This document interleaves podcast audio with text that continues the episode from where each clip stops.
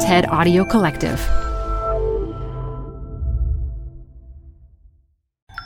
This TED Talk features designer and biofabrication pioneer Suzanne Lee, recorded live at TED Summit 2019. Support comes from Zuckerman Spader. Through nearly five decades of taking on high stakes legal matters, Zuckerman Spader is recognized nationally as a premier litigation and investigations firm. Their lawyers routinely represent individuals, organizations, and law firms in business disputes, government and internal investigations, and at trial when the lawyer you choose matters most. Online at Zuckerman.com.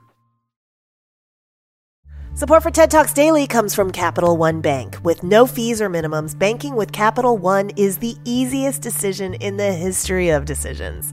Even easier than deciding to listen to another episode of your favorite podcast. And with no overdraft fees, is it even a decision? That's banking reimagined. What's in your wallet? Terms apply. See CapitalOne.com slash bank. Capital One N.A. member FDIC.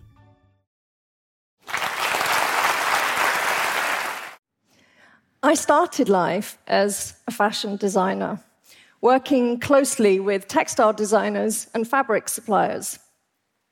But today I can no longer see or talk to my new collaborators because they're in the soil beneath our feet, on the shelves of our supermarkets, and in the beer I'm going to drink when I finish this talk. I'm talking about microbes and designing with life 15 years ago, I completely changed both what I worked with and how I worked after a revelatory collaboration with a biologist. Our project gave me a different perspective on life, introducing a whole new world of possibility around how we can design and make things. I discovered a radical manufacturing proposition biofabrication. Literally, fabricating with biology. What does that mean? Well, instead of processing plants, animals, or oil to make consumer materials, we might grow materials directly with living organisms.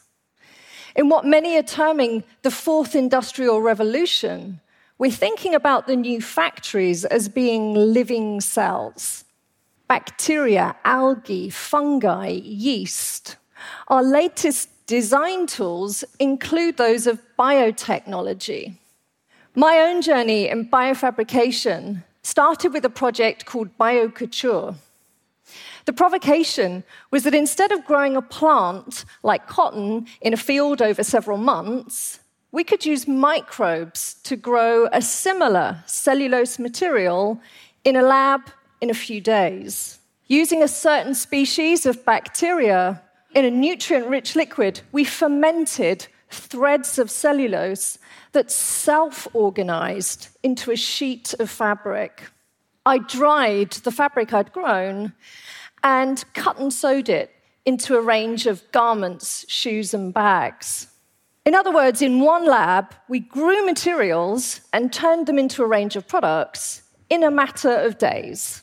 And this is in contrast to current methods of fabric production, where a plant is grown, just the cotton part is harvested, processed into a yarn, woven into a fabric, and then potentially shipped across oceans before being cut and sewn into a garment. All of that can take months. So these prototypes indicated a field offering significant resource efficiencies from reducing the water, energy, and chemistry needed in the production of a material through to generating zero waste. We grew fabrics to finished form. If you like, biological additive manufacture. Through biofabrication, I had replaced many intensive man made steps with one biological step. And as I engaged with this living system, it transformed my design thinking.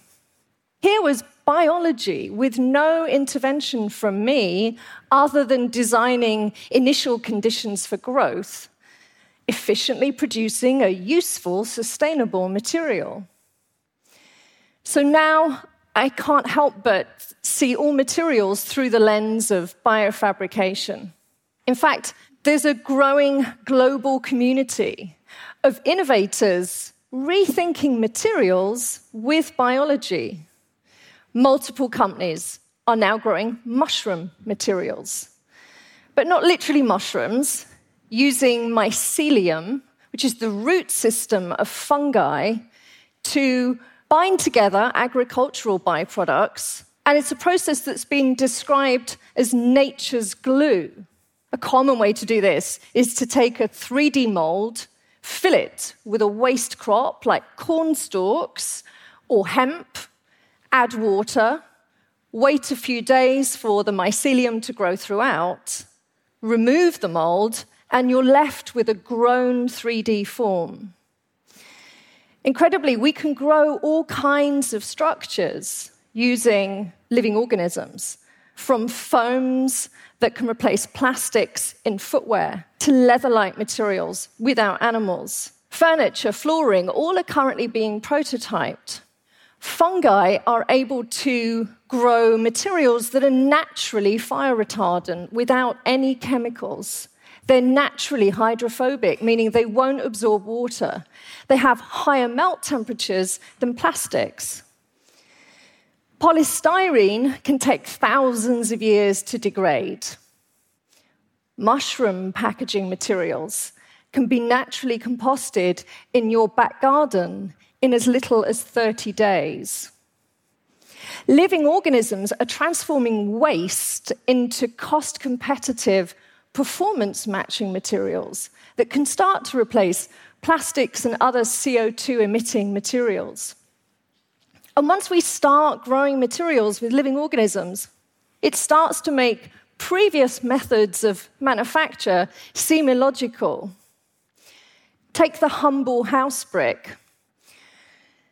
The cement industry generates around 8% of global CO2 emissions. That's more than all the planes and ships each year.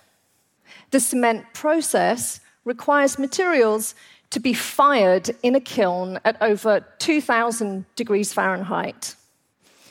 Compare this to Biomason. They use a soil microbe to transform loose aggregates like sand or crushed stone into a biofabricated or biocement brick. Their process happens at room temperature in just a couple of days. Think hydroponics for bricks. An irrigation system feeds nutrient rich water to trays of bricks that have been inoculated with bacteria.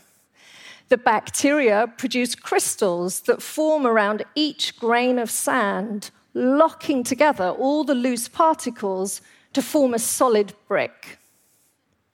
We can now grow construction materials in the elegant way nature does, just like a coral reef.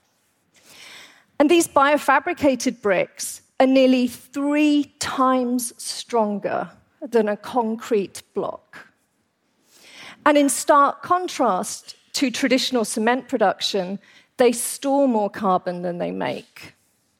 So, if we could replace the 1.2 trillion fired bricks that are made each year with biofabricated bricks, we could reduce CO2 emissions by 800 million tons every year.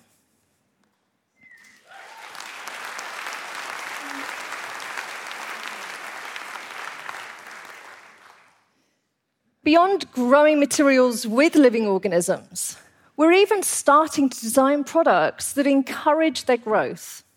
And this comes from the realization that the very thing we've been trying to marginalize, life, might actually be our greatest collaborator.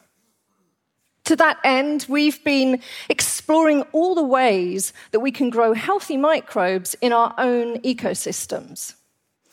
A great example of this is architects who are imagining the skin of a building to function like the bark of a tree, but not as a cosmetic green layer.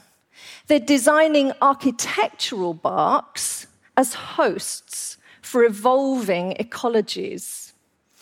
These surface structures are designed to invite life in. And if we applied the same energy we currently do suppressing forms of life towards cultivating life, we'd turn the negative image of the urban jungle into one that literally embodies a thriving, living ecosystem. By actively encouraging surface interactions with healthy microbes, we could improve passive climate control, stormwater management, and even reduce CO2 emissions by lowering the energy used to heat or cool our buildings. We're just beginning to realize the potential of nature based technologies. I'm excited that we're starting to design and biofabricate a new material world.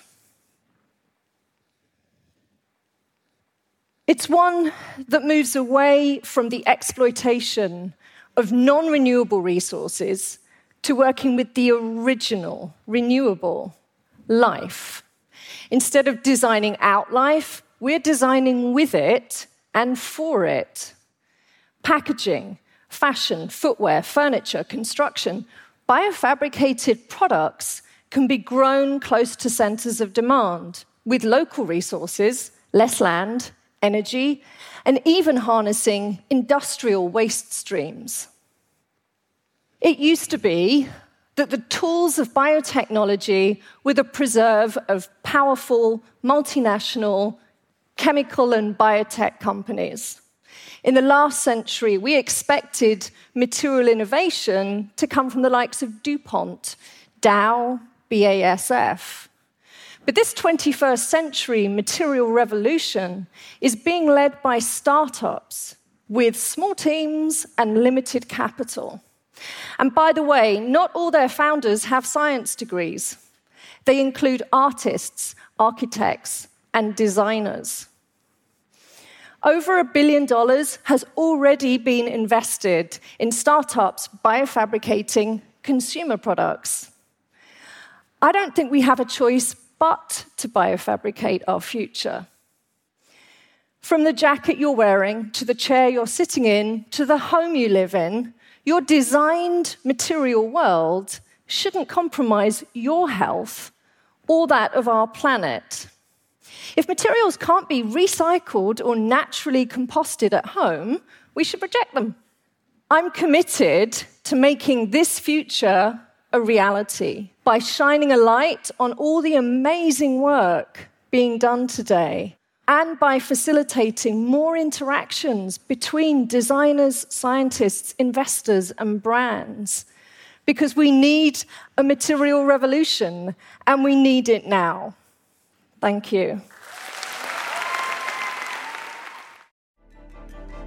For more TED Talks, go to TED.com.